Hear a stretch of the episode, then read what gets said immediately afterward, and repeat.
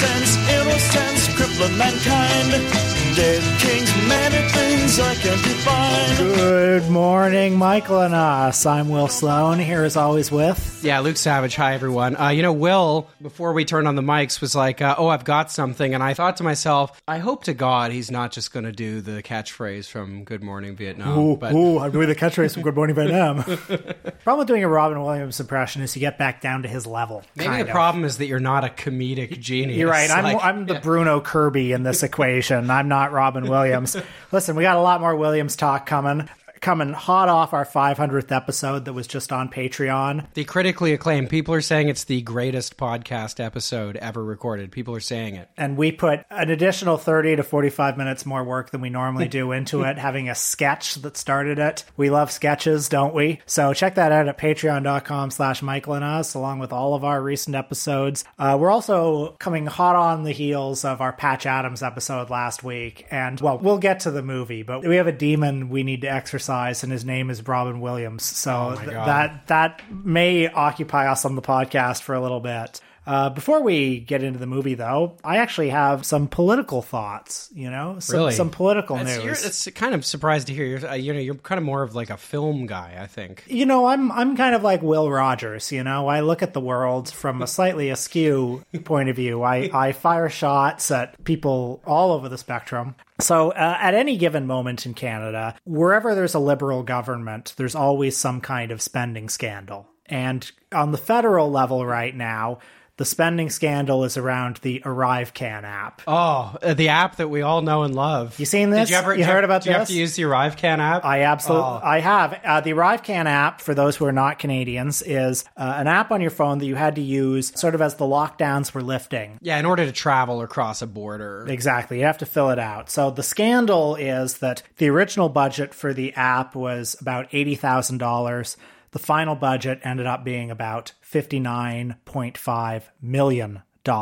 I've heard figures as high as $80 million. And this is a very typical kind of Liberal Party spending scandal. There's always something like this happening wherever there's an incumbent Liberal government. You remember the $200 million gas plants that brought down the Wynne government. So Conservative leaders are always very good at finding these incidents of government waste and making them representative of a broader need for belt tightening. And the incumbent Justin Trudeau government has, of course, been doing a very good job responding to this, creating a counter-narrative. In an article I was reading in the Toronto Star this week, Justin Trudeau was quoted as saying, "While we were focusing on protecting Canadians in every possible way we could, the Conservatives were peddling conspiracy theories about vaccinations." Oh, man, it's the year of our Lord 2024, and we're still doing like COVID culture war stuff. That's how much our politics are running on fucking empty. This is kind of what I'm getting at, and this is a completely unrelated thing. A figure far less consequential in politics than Justin Trudeau, but you've heard about Seth MacFarlane, right? Well, I mean, I know of him, but... He's Stewie the baby. What's he been up to lately? Well, I don't seek out Real Time with Bill Maher. It finds me. It finds you, yeah. And if you're scrolling your social media, sometimes you'll see a clip from that show that people are getting upset at. And this week it was Seth MacFarlane talking about alleged young voters who are allegedly gravitating towards Donald Trump, allegedly over Israel-Palestine. I have not seen any polling to indicate that that's happening. But Donald Trump is outperforming Biden in the polls. Yeah, because not because people are switching to Donald Trump, but because people are saying they're not going to vote for Biden, or they're not certain they are. And so you're on Real Time with Bill Maher. What does your muscle memory compel you to do? What are the reflexive moves that you do when you're on that show? You say, well, the young are doing their purity politics. Uh-huh. And they got to be brought in line. So MacFarlane said, "You're giving up on everything that supposedly is important to you and putting it all on the line for this one issue." This one issue, by the way, being genocide. But these two stories coming into my Will Rogers-esque purview at the same time filled me with a great sense of malaise, this kind of feeling of, goddamn, in our discourse right now, it seems that there are only two options. You can be Alex Jones or you can be Greg Proops. And there's, you know, ever since the Bernie Sanders movement was effectively neutralized, you know, Canada has a third major political party representing the left. I look forward to seeing evidence of it again sometime. The options in Canada are you can be Pierre Poilievre or you can be, you know, sanctimonious late style Justin Trudeau. And in the US, you can be a hooting and braying mega chud, or you can be the most Greg Proops, the most sanctimonious, the most Rob Reiner, the most like interesting. You only care about Gazans getting killed. Where were you when Sudan happened? Now we owned you with your own logic, and you have to vote for Joe Biden. Oh my god! And I would just, what I'm feeling right now is just a great sense of how are we going to build a third way. It's the question I'm always asking. How can we recover? What are the venues? What are the fucking strategies we can use? Because that same Toronto Star article noted that Canadian millennials 2 to 1 are more likely to vote for Pierre Poilievre than Justin Trudeau. Right. Well, here is some version of that phenomenon is actually happening, but there's a very simple reason for that, and it's just that the Liberals are presiding over an absolutely hideous cost of living crisis, and Pierre Poilievre has managed to, for now at least, rein in a lot of his kind of weirder or more eccentric ideological instincts and just talk about how, like, young people can't afford rent, people are lining up at food banks, and when people can't afford a home. And there are only a few options, it's, well, we've had the devil we know for 9 years. Well, there's another important piece of context here for why perhaps the NDP isn't capitalizing so much on the malaise with the government, even though the NDP in many cases has taken, you know, like the proper left-wing position on grocery prices being too high, you know, that kind of thing. Some of the MPs have been pretty good on Gaza as well. The party's position at the federal level, you know, there was a press conference the other day where they're, you know, they're calling on the government to recognize a Palestinian state immediately. So I wasn't thrilled to see Jagmeet join in the pile-on about the alleged anti-Semitic protest outside Mount Sinai Hospital last week. I was very disappointed in him. Yeah, I mean, for people who aren't aware of this kind of Toronto micro-controversy last week, pretty much our entire political class in the span of a few hours lined up behind the idea that the Mount Sinai Hospital had been targeted by this march that was actually on its way to the U.S. consulate, which is right down the street. And there have been marches that have passed that hospital many times in the last 4 months. Yeah, I mean, in this case, it does seem like one or more people kind of like climbed onto the hospital, like waving flags, that kind of thing.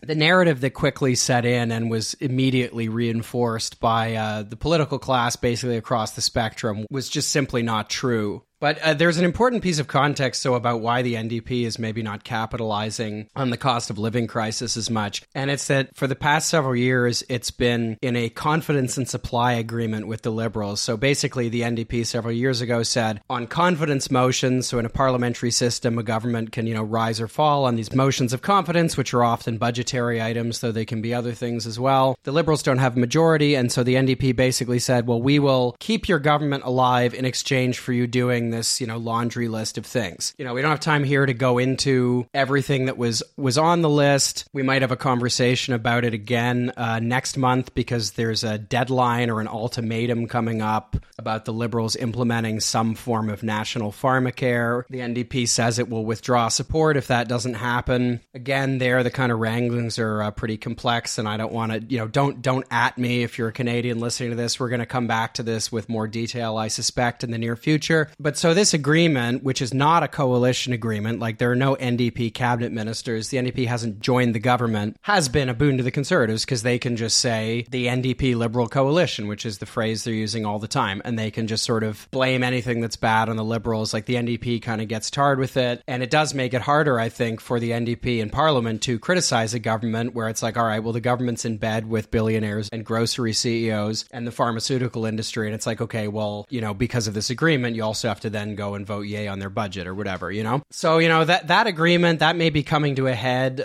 soon. We'll have to see. It's possible the NDP will extract real concessions from the Liberals next month when it comes to the issue of pharmacare. Again, we'll have to see. There's probably not going to be an election. I mean, it might not even happen next year. I think the Liberals, their re-election strategy at this point is wait for people to get scared of Donald Trump so that you can say that Pierre Poilievre is Donald Trump. I think that's kind of the last thing they have in in their pocket. But, Will, I did not expect you of all people to bring up the ArriveCan scandal off the top. And I feel like we should spend a little more time on that, because the point you made about how this is like a classic liberal scandal is absolutely right. You know, you talked about the gas plants in Ontario, which I don't remember to what extent Kathleen Wynne, former premier, got tied up in that. But yeah, Dalton McGuinty, the previous Liberal premier, his government just for years, every time they had a scandal, it had to do with a public-private partnership, some form of, you know, contracting out government services. And some of the brain trust of that government are also the brain trust of the Trudeau government. So that's important to note. The Liberals also love kind of commissions where they get some kind of expert who's supposed to be kind of objective to then give them the result they want, where they can say, hey, somebody looked into it and he or she agrees with us. And then it'll turn out, well, yeah, they're on the board of the Trudeau Foundation or something. There was the We Charity scandal, which was all about giving this very lucrative contract to the We Charity, and which, you know, Trudeau and his family had, you know,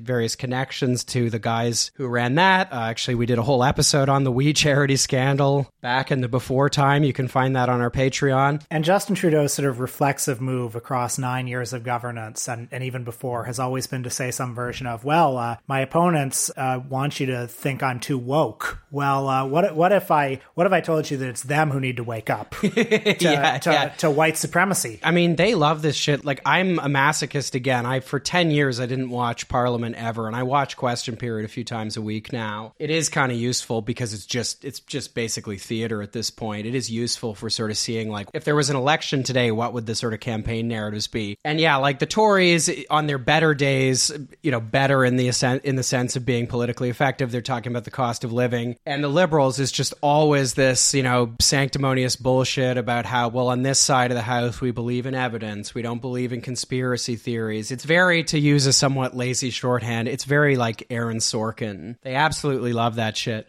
But, you know, not as much as they love P3s, public-private partnerships, contracting out government services, and also hiring massive teams of consultants. This one didn't really become a scandal, but it definitely tickled something in me. I'm forgetting the figure now of how much it turned out, how many, God knows how many millions of dollars they'd paid out to McKinsey. Like, it's very funny. You want to talk about fat in government. Like, let's say I actually bought the argument that conservatives have been making about the state for decades, where it's like, oh yeah, it's self-maximizing. There's all this waste and duplication. It's like, buddy, what do you think this army of like lobbyists and contractors and consultants, what do you think that is? That all comes from the private sector, and the government contracting that stuff out was supposed to be the thing that eliminated the waste. If you want to eliminate the waste, what if we just had the government do stuff? How about that?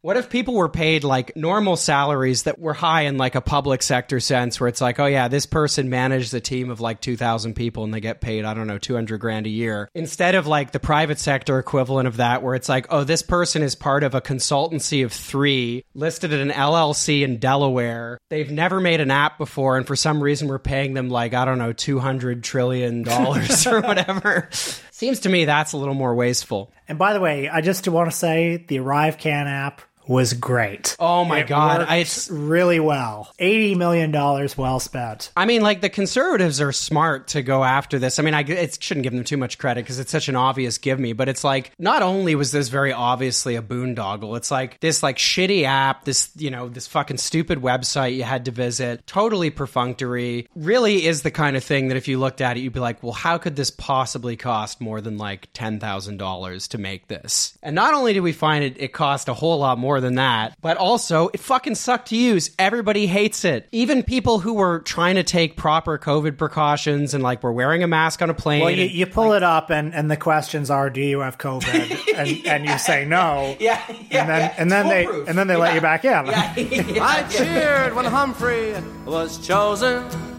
My faith in the system restored. And I'm glad that the commies were thrown out from the AFL-CIO bar, and I love Puerto Ricans and Negroes, as long as they don't move next door.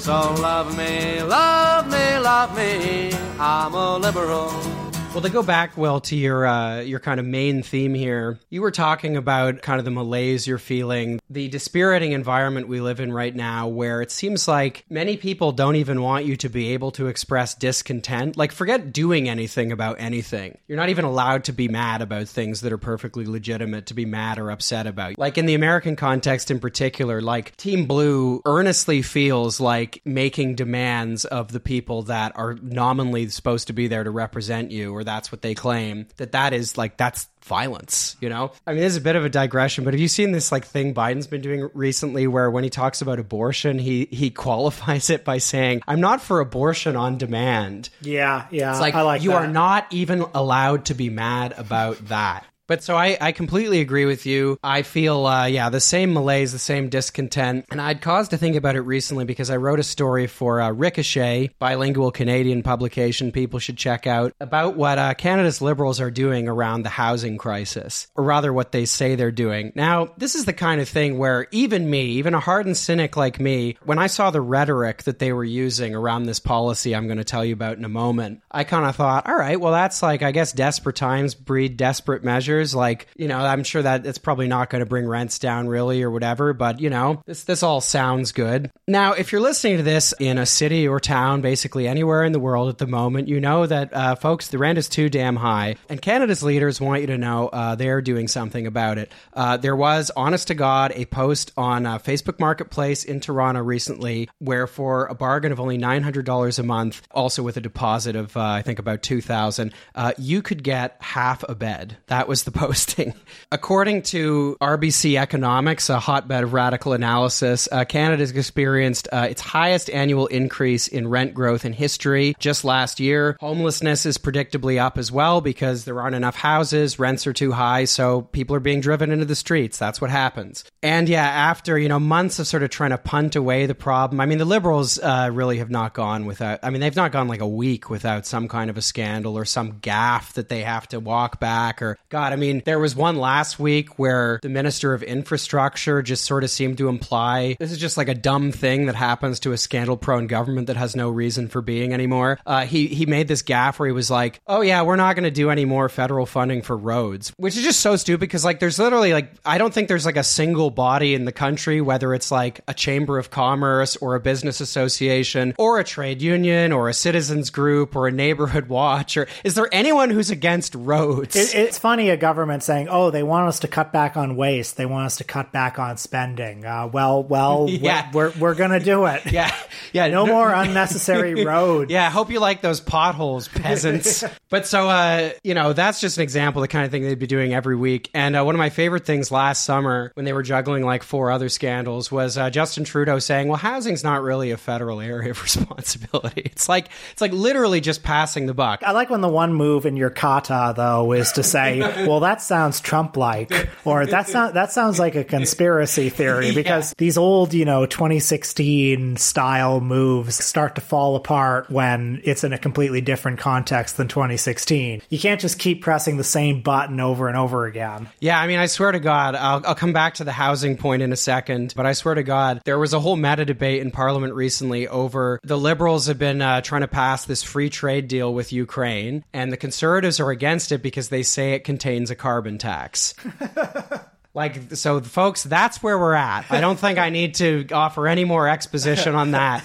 But so look, the Liberals, you know, they stepped in on housing over and over again, and they want us to know that we're doing something about the problem. Justin Trudeau a few weeks ago, homes are for Canadian families to live in, not for foreign investors to build financial portfolios with. Chrystia Freeland, Minister of Finance, agrees. She condemned the use of housing as, quote, a financial asset class by foreigners, adding that the government was, quote, using all possible tools to make housing more affordable across the country. So the Liberals passed this bill in 2022. It's called the Prohibition on the Purchase of Residential Property by Non-Canadians Act. And in January, I guess, so they could get a headline and they could do tweets like the ones I just read, they just extended it to 2027. And it basically does exactly as it sounds. Foreign buyers and companies are not allowed to purchase residential properties for a time. Now, I looked into it a bit, and nominally center-left parties around the world, this is their new favorite thing.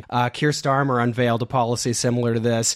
Recently, he's allegedly going to campaign on it in the next UK election. New Zealand's government put something like this on on the books in 2018. And like, this sounds good, right? I mean, I was kind of taken aback by the language in those statements from Trudeau and Freeland there, where they were like, oh yeah, housing shouldn't be a financial asset. It's like, wow, yeah, that's true. I agree with that. That sounds pretty good. Now, here's why they're doing this, and here's why I won't do anything. First of all, there's a whole bunch of carve-outs in the law. It doesn't apply to like bigger multi-unit buildings, or if it's outside of a major metropolitan area, it doesn't count. So apparently foreign real estate speculation is bad, but if it's in like, I don't know, Peterborough, it's fine, you know? But also, and this is the really important point, according to the data I could find, I mean, the most recent data I could find was from 2020, Statistics Canada. The residential housing market in Canada, the rate of foreign ownership is somewhere between 2 and 6%, okay? It's not very significant. There's a professor at the University of Western Ontario, Diana Mock, who works on housing, and she says the law is more of a political gesture than an effective tool, which is absolutely right. But I did find this a little bit interesting to write about because Trudeau and Freeland and other representatives of the government did kind of infuse their rhetoric with a bit of ideology, and they did say, well, housing shouldn't be used as like an asset by foreigners. The problem is this begs the question, well, why should it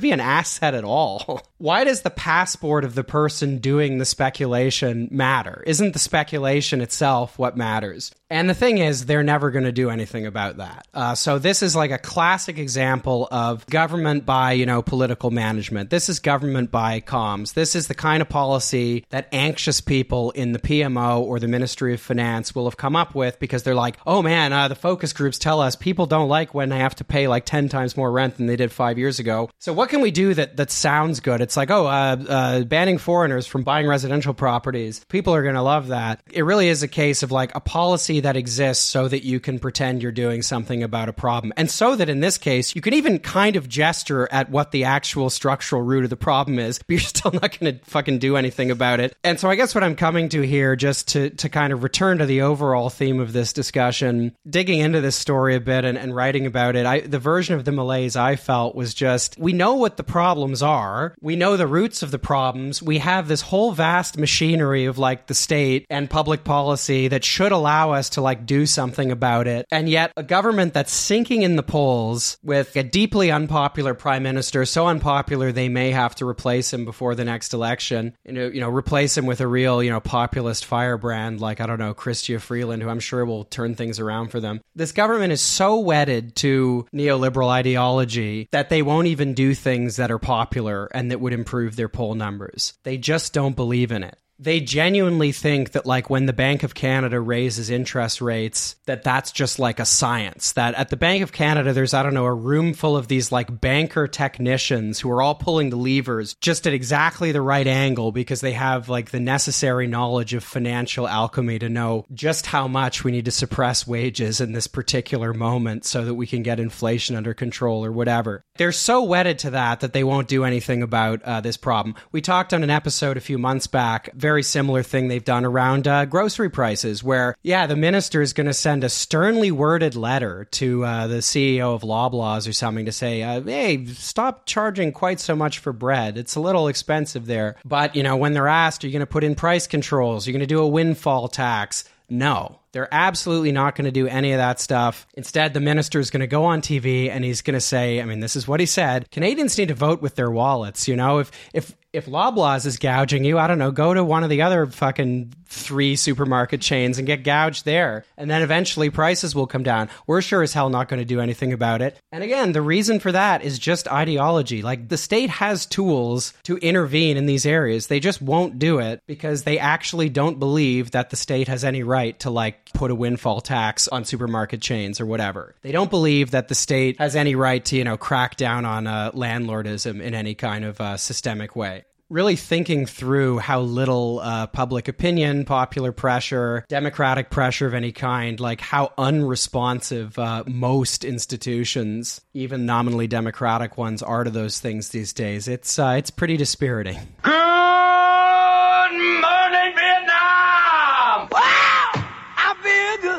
To rocket from the Delta to the DMZ. It's 0600. What's the O stand for? Oh, my God. It's Mr. Leo. You know, this whole camouflage thing for me doesn't work very well. Why is that? Well, because you go in the jungle, I can't see you. If you're going to fight, clash. That is not what we program here. Surprise, surprise, surprise. You are not funny.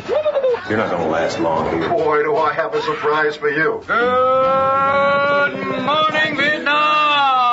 1965, Adrian Cronauer was sent to do the impossible. I was sent here on very strict orders from a colonel. What the hell's going on here? His mission, to build morale. Where are you from? I'm from Cleveland, man. Obviously, Vietnam's not that much of a change for you. His strategy, keep them laughing. If someone is not telling the truth, you say that they are full of... Wow. His problem, staying out of trouble. You want to stick to playing normal modes of music. Jim Neighbors, Mantovani.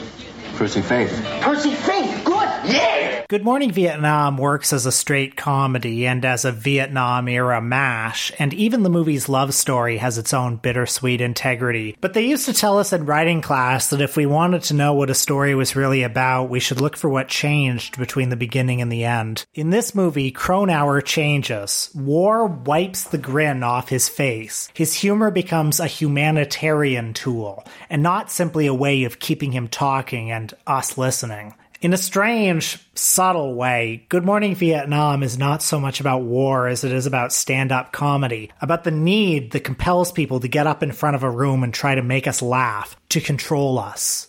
Why do comics do that? Because they need to have their power proven and vindicated. Why do they need that? Because they're the most insecure of Earth's people. Just listen to their language. They're going to kill us, unless they die out there. How do you treat low self-esteem? By doing esteemable things and then saying, hey, I did that. What happens to Robin Williams in this movie? Exactly that. By the end, he doesn't wisecrack all the time because he doesn't need to. He no longer thinks he's the worthless, although bright, fast, and funny sack of crap that got off the plane. In the early scenes, the character's eyes are opaque.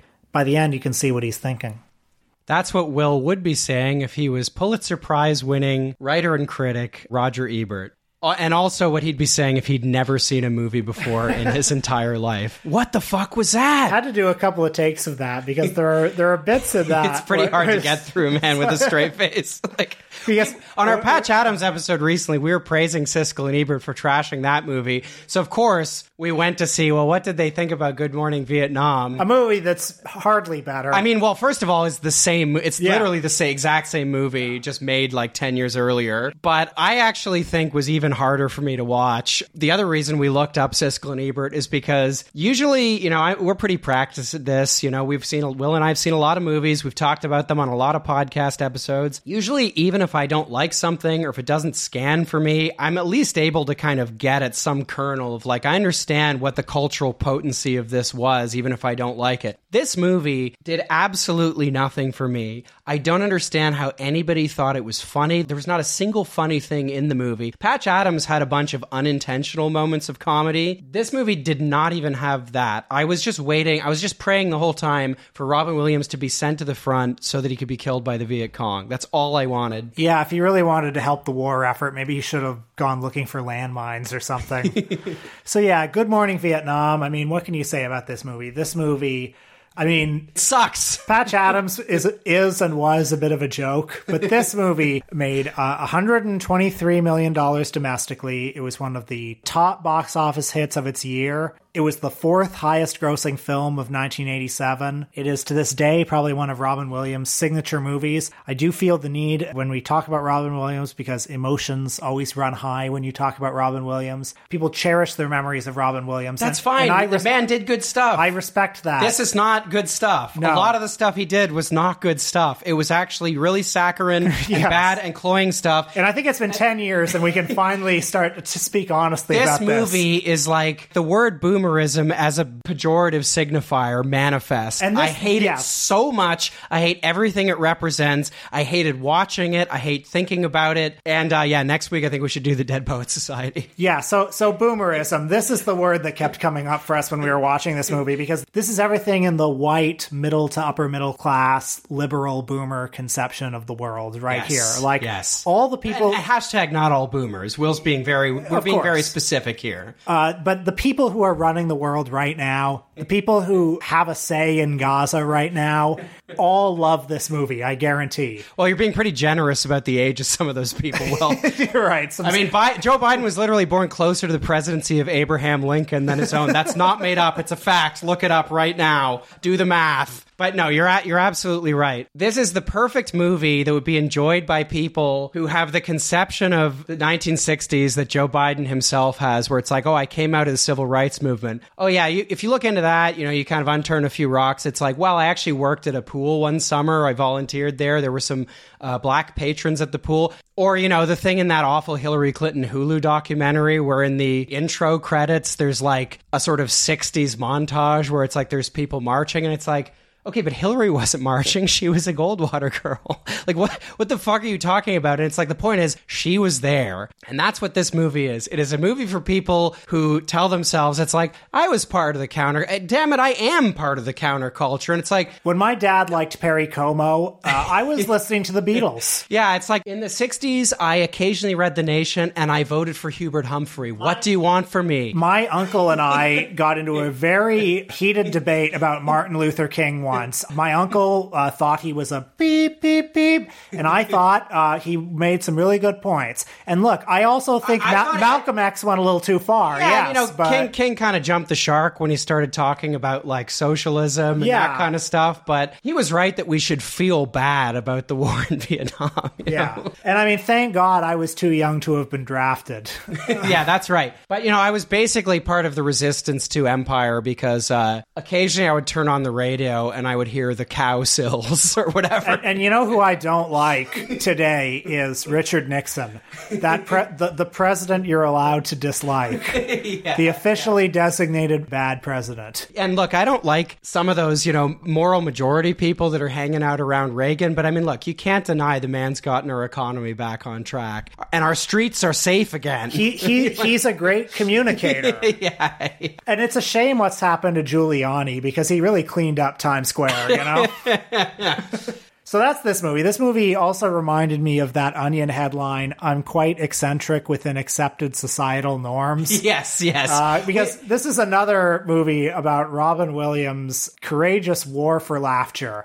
Always going into environments where the Margaret Dumonts of the world are saying, absolutely no laughter in here. Yeah, Robin Williams is always fighting the proverbial church elders, wherever he is, and he's doing so with the power of laughter. Now, we've basically given you our thesis on the movie, and now... you can turn it off now. Will and I are now going to show you our work. Now, when the film opens, it's 1965. You know, back when the war was basically good, because it was liberals that were doing it.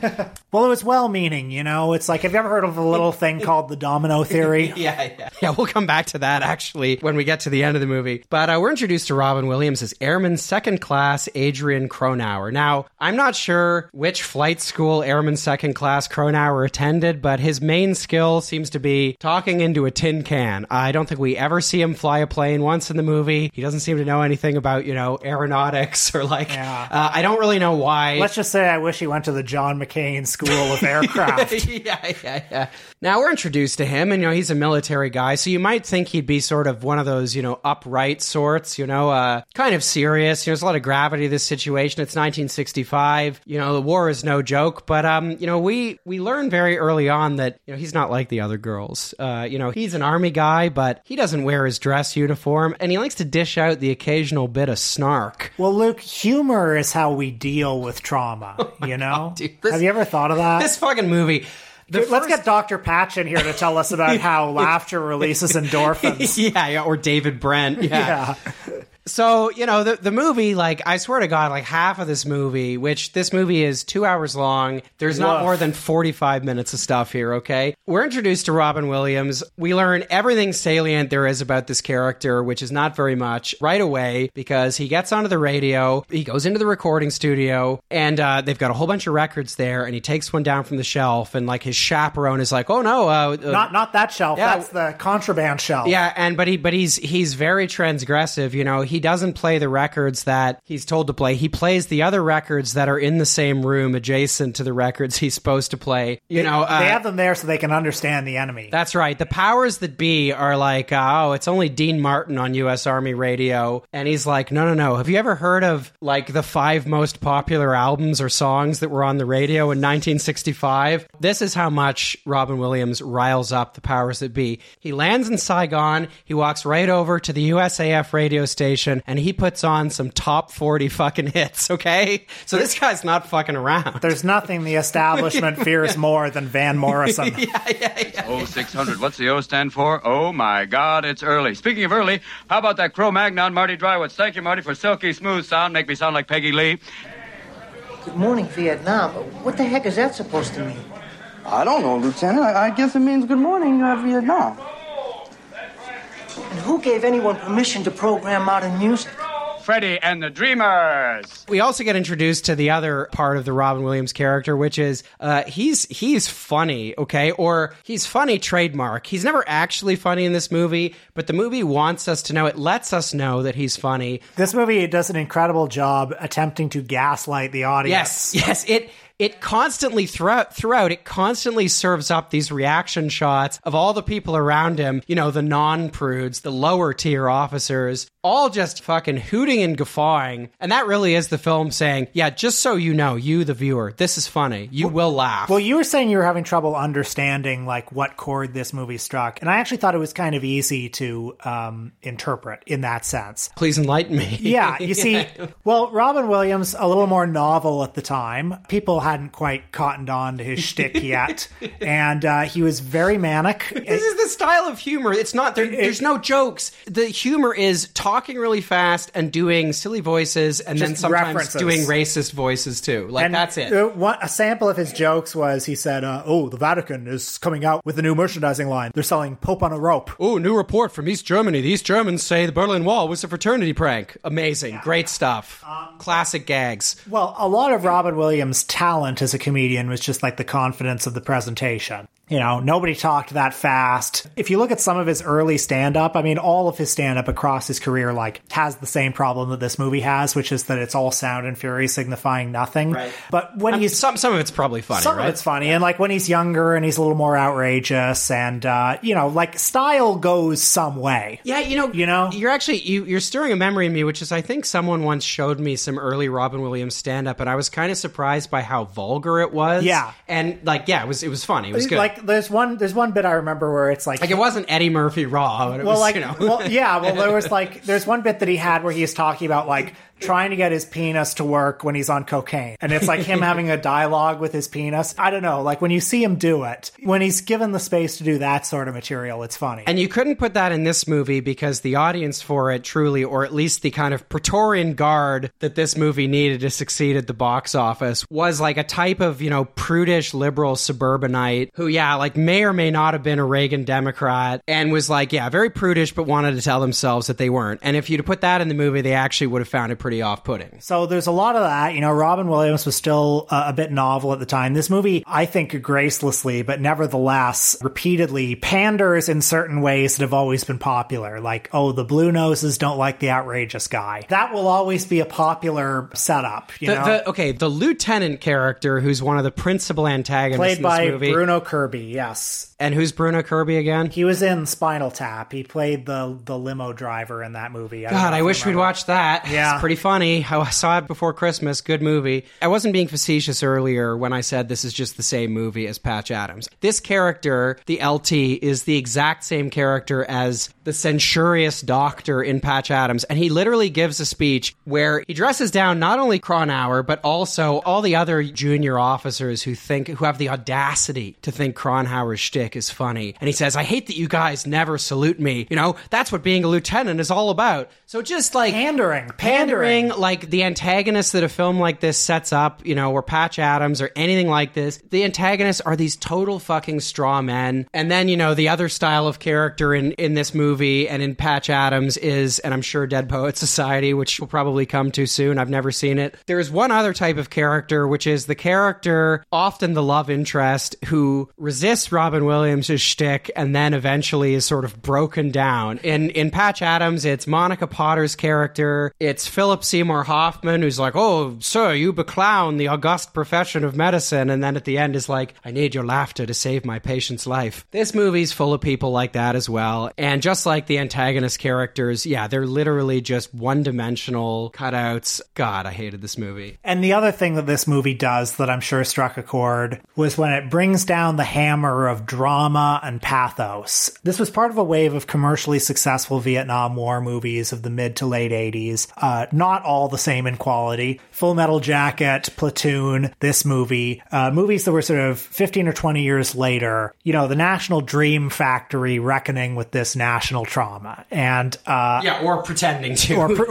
pretending to. And this movie, which, you know, the first 60 or 70 minutes of it are basically just laughs and shenanigans. Then it starts bringing in, you know, a couple of very heavy-duty scenes of, you know, Viet Cong attacks and American war atrocities to say, but you know what? It wasn't all fun and games. And you know what? Maybe our intentions were good, but, you know, maybe some shit got fucked up in the South Pacific. And that, you know, in contrast with Robin Williams' comedy, like this was kind of the secret sauce for him for a long time. That mixture of really broad comedy with really broad sentiment and drama. Yeah, what if you had a movie that, you know, yeah, it's funny, it makes you laugh, but it's also got a bit of heart, and more importantly, most importantly of all, some would say it makes you think. And in a way that is not challenging at all. I want to come back to Roger Ebert's comically pedestrian observation you read off the top, where it's like, if you want to really get the heartbeat of a movie, ask yourself, how does the main character change from the beginning to the end? I was asking myself that as I was watching this movie. Yeah, and the answer is he does not change. He's the exact same guy. There's almost no conflict or tension in this movie. Like, even the kind of atrocity footage that it shows, even the violence that it kind of gestures at, feels kind of perfunctory. It's just kind of thrown in, and it's all subordinate and secondary to the real thesis of the film, which I'm going to come to at the end. But, you know, the tension in this movie is, yeah, first the powers that be don't want him to be on the radio, and then that's quickly dispensed with. The LT goes to the colonel or the sergeant major or whatever and is like, sir, this man has got an irreverent tendency. That's actually the line in the movie. An irreverent tendency. An irreverent tendency. And, you know, that's quickly dispensed with because the colonel is actually pretty kindly and he's like, oh, but son, the troops love him, you know? Like, I don't know what they taught you at West Point, but when I was there, I learned to laugh or, you know, whatever. So that's quickly dispensed with.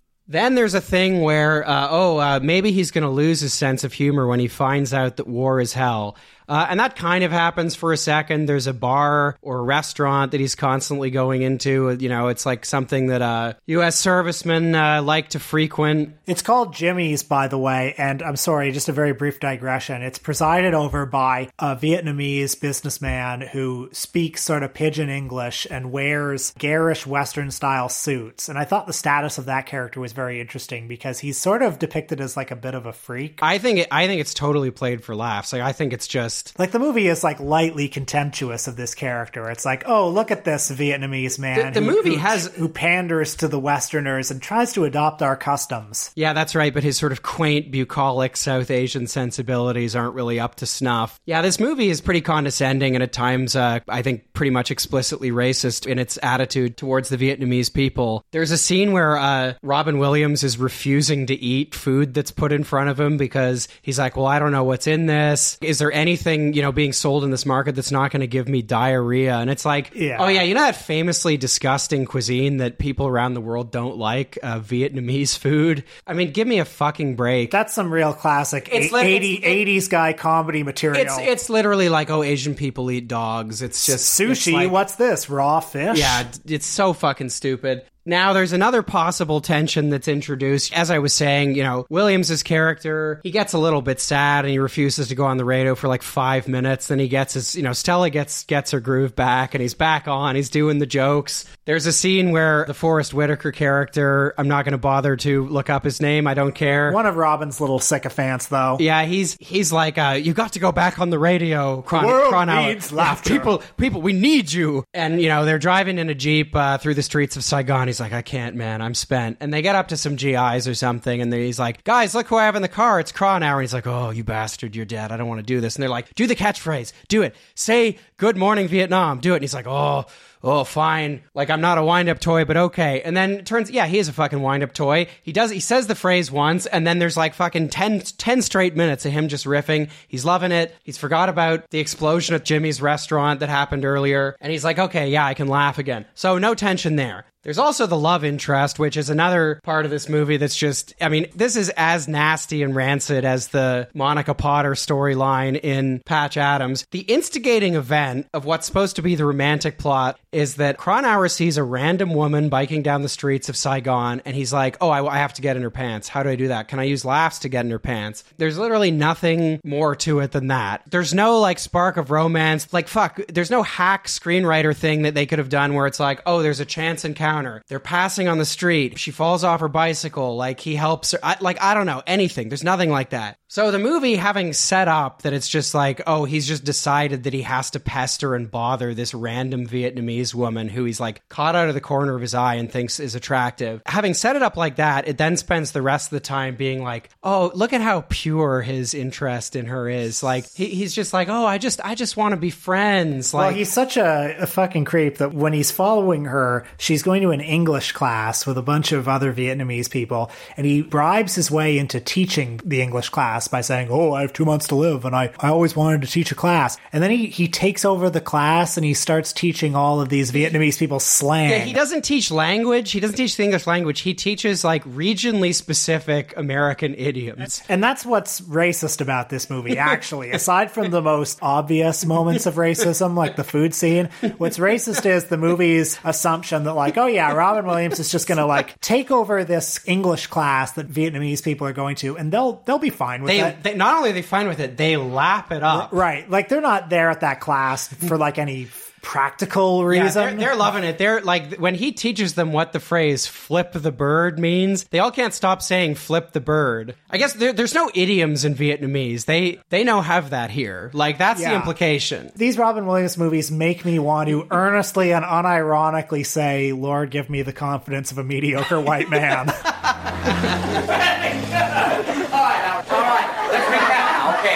Someone is not telling the truth, you say that they are full of shit.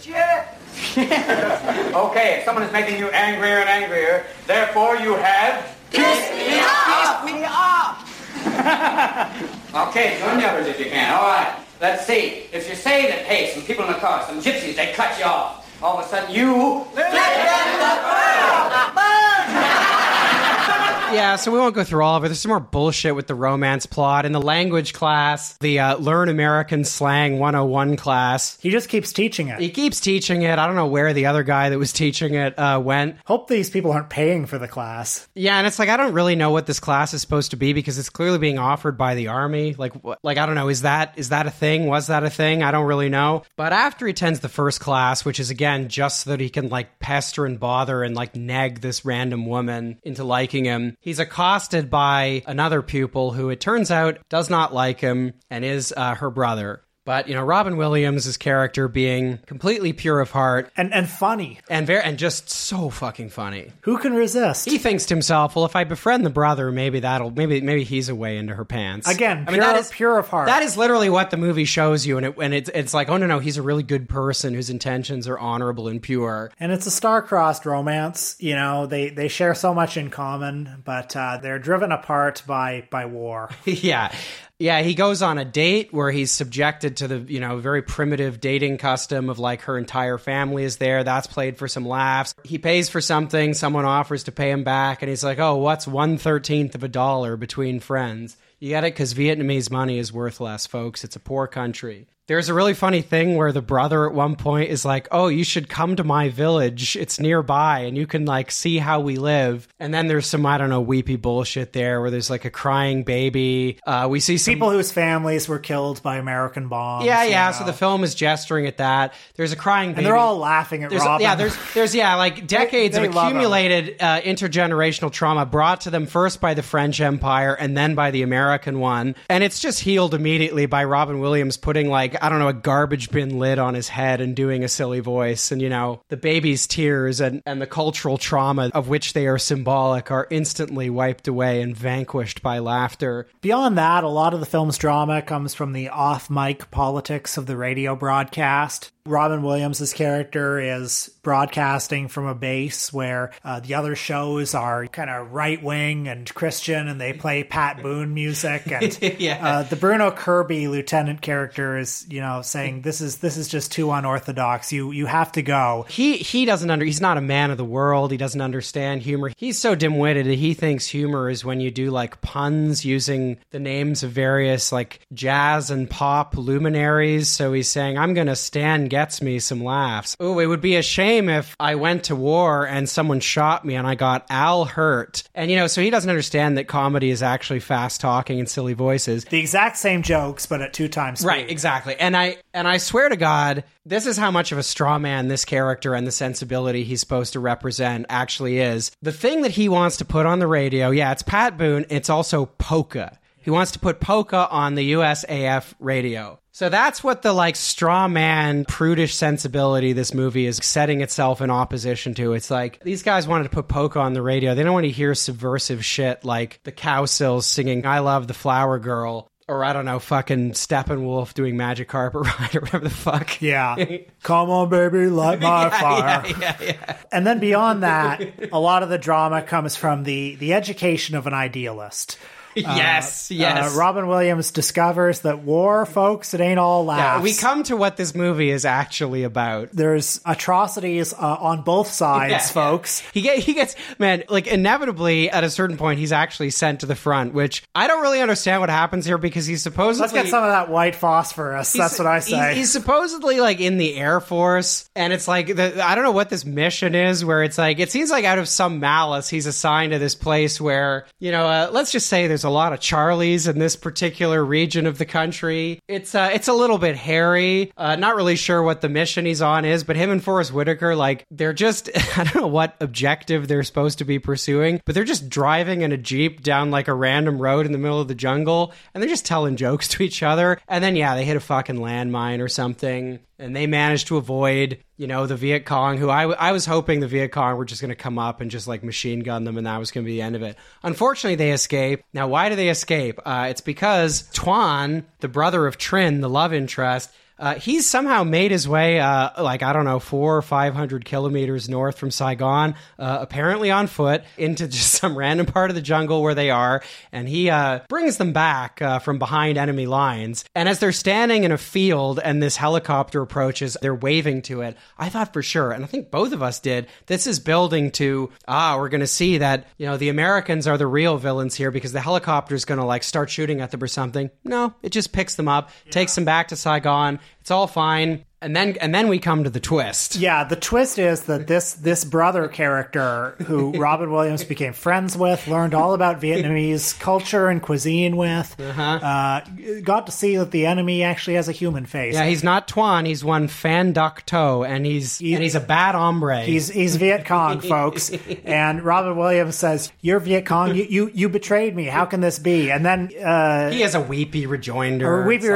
Of like, you people come to my country and you kill our people, you know, the kind of action movie speech where it's like, we're not so different, you and I. Yes. Mr. Schwarzenegger. What about American imperialism? Have you ever thought about that? But then Robin Williams is like, you know, we're here to help your country. That's his big like comeback. And it's like, hey, look, we may have aired a little bit, like we dropped too much napalm, but it's like you had no excuse to blow up Jimmy's Cafe. Well, okay? This is why this is a great like 80s boomer liberal movie, because the movie is like, yeah, you know, he's hanging out with the Vietnamese. It's great. He acknowledges the Vietnamese are people, but it's like he's not Hannaway Jane over here. That's right. Fundamentally, he looks down on them. And fundamentally, the perspective this movie has on the Vietnam War is that it was, you know, fundamentally like a war undertaken on the basis of good intentions that was, you know, fundamentally unwinnable. And, you know, actually the problem was, you know, the excessive idealism involved in it. As well as the officer class comes under fire a little bit for censoring the news. That's right. They didn't want people to listen to the Doors who were dropping the napalm. They wanted the napalm guys to be listening to Pat Boone and the best of polka. But like if there was a Viet Cong attack, Robin's not able to announce it on the radio. It's constantly censored. And he's like, man, how about the actual news, you know? Yeah. How about we report and they decide? Yeah, and when he replies to Phan Duc To, you know, we're here to help this country, the point the movie's making is like, yes, but this country is not ready for your good intentions. It's too traumatized, too primitive. It's too violent as a society. Like, they're just not ready. And that is fundamentally what this movie is about. Now, there is a fun little epilogue where, you know, eventually he's given, I don't know, an honorable discharge or something. Well, he's fired by one more general who says, I don't like you. I don't like your style. We can't have laughter on the radio. Yeah, actually, the war is starting to turn. Johnson has said it's going to get worse before it gets better. So we have to cut the laugh budget. That's right. Yeah, there's actually one other funny thing we should talk about before the movie ends, which is director Barry Levinson, also the director, by the way, of Man of the Year, which is also kind of the same movie as this, and Patch Adams, and is also in its own way a sort of education of an idealist kind of arc. It's not enough for the esteemed Mr. Levinson to force feed us the fact that we're supposed to find Robin Williams funny by, you know, cutting to these faces of these guys like just keeled over laughing at his japes. That's not enough. Every time one of the prudish brass tries to shut down his little program, we also see scenes of this like room that they have at the radio station, where there seems to be a whole room at the radio station where they have like,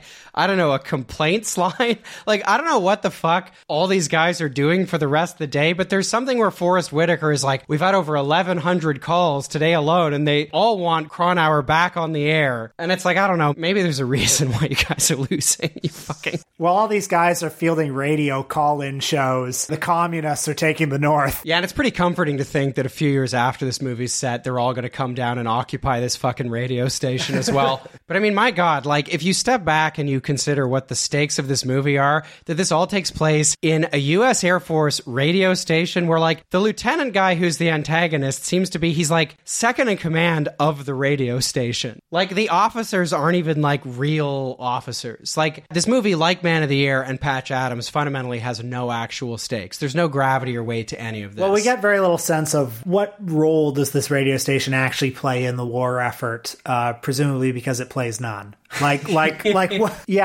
of the troops like hearing Robin Williams do jokes. Like, the movie doesn't exactly communicate. Like, yeah, why does that matter? Yeah. Who cares? Yeah. Who cares that some lieutenants were like humorless hard asses to Robin Williams, you know, while My Lai was being massacred? And I'll tell you why, because the troops in this movie, the people that Robin Williams is entertaining, are also the audience for this movie. Because the kind of people who like this movie and think it's profound are the kind of people who, yeah, it's 1987, 88, whenever this movie came out, they're ready to sort of have the conversation where they're like, oh, okay, like, yeah, maybe the Vietnam War wasn't such a good thing. But they're still not actually willing or able to grapple with the mass imperial slaughter of the Vietnam War, with the fact that America was the bad guy. So they need to have the whole experience mediated by Robin Williams, by a guy doing japes, who then at the end of the movie, you know, they get to be Robin Williams. They get to hop on the plane and go home and say goodbye to all their Vietnamese friends that they've made throughout the movie, who've all been taught phrases like flip the bird, who've been taught what baseball is. That's kind of one of the things we see right at the end of the movie. He teaches them baseball. Yeah, what are they complaining about? They know baseball now. Yeah, they know baseball. They know what jokes are. They didn't have that before. That's worth at least a few torched villages, isn't it? A few million peasants, a few decades of birth defects from chemical weapons. But yeah, they get to go on the plane and go home, and they get to say, hey, you know, I watched this movie and I laughed, but also, you know, I learned a little something too. And if you're wondering how the what we're forced to call the romantic plot ends, I swear to God, right before he leaves, Trin comes up to him and she says, you so good person, I cannot be with you. So... He gets on the plane, goes back, and he's America in this parable. That's right. That's right. And she's Vietnam. Right. You so good person, I cannot be with you. And then he gets on the plane, and the movie ends, and there's about like 3 or 4 straight minutes of just the plane flying off. Robin Williams, he's in the plane by himself, I guess, just doing more gags. The man can't stop. And I'm watching. I'm like, please let the plane blow up. Yeah. Please let the plane blow up. Please let it blow up. Yeah. Fuck this movie. I hate it. Ah, the people of old Mississippi should all hang their heads in shame. Now I can't understand how their minds work. What's the matter, don't they watch Les Crane? But if you ask me to boss my children, I hope the cops take down your name. So love me, love me, love me, I'm a liberal. Yes, I read New Republic and Nation. I've learned to take every view. You know, I've memorized Lerner and Golden. I feel like I'm almost a Jew. But when it comes to times like Korea, there's no one more red, white, and blue. So love me, love me, love me, I'm a liberal. I vote for the Democratic Party. They want the UN to be strong. I attend all the Pete Seeger concerts. He sure gets me singing those songs. And I'll send all the money you ask for, but don't ask me to come on along. So love me, love me, love me, I'm a liberal. Sure, once I was young and impulsive, I wore every conceivable pin. Even went to socialist meetings, learned all the old union hymns. Ah, but I've grown older and wiser, and that's why I'm turning you in. So love me, love me, love me, I'm a liberal.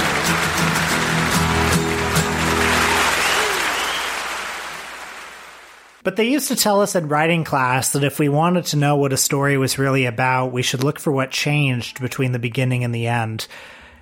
It's such faux wisdom. We should look at what changed between the beginning and the end. If it bends, it's funny. If it breaks, it's not funny. Yeah, yeah.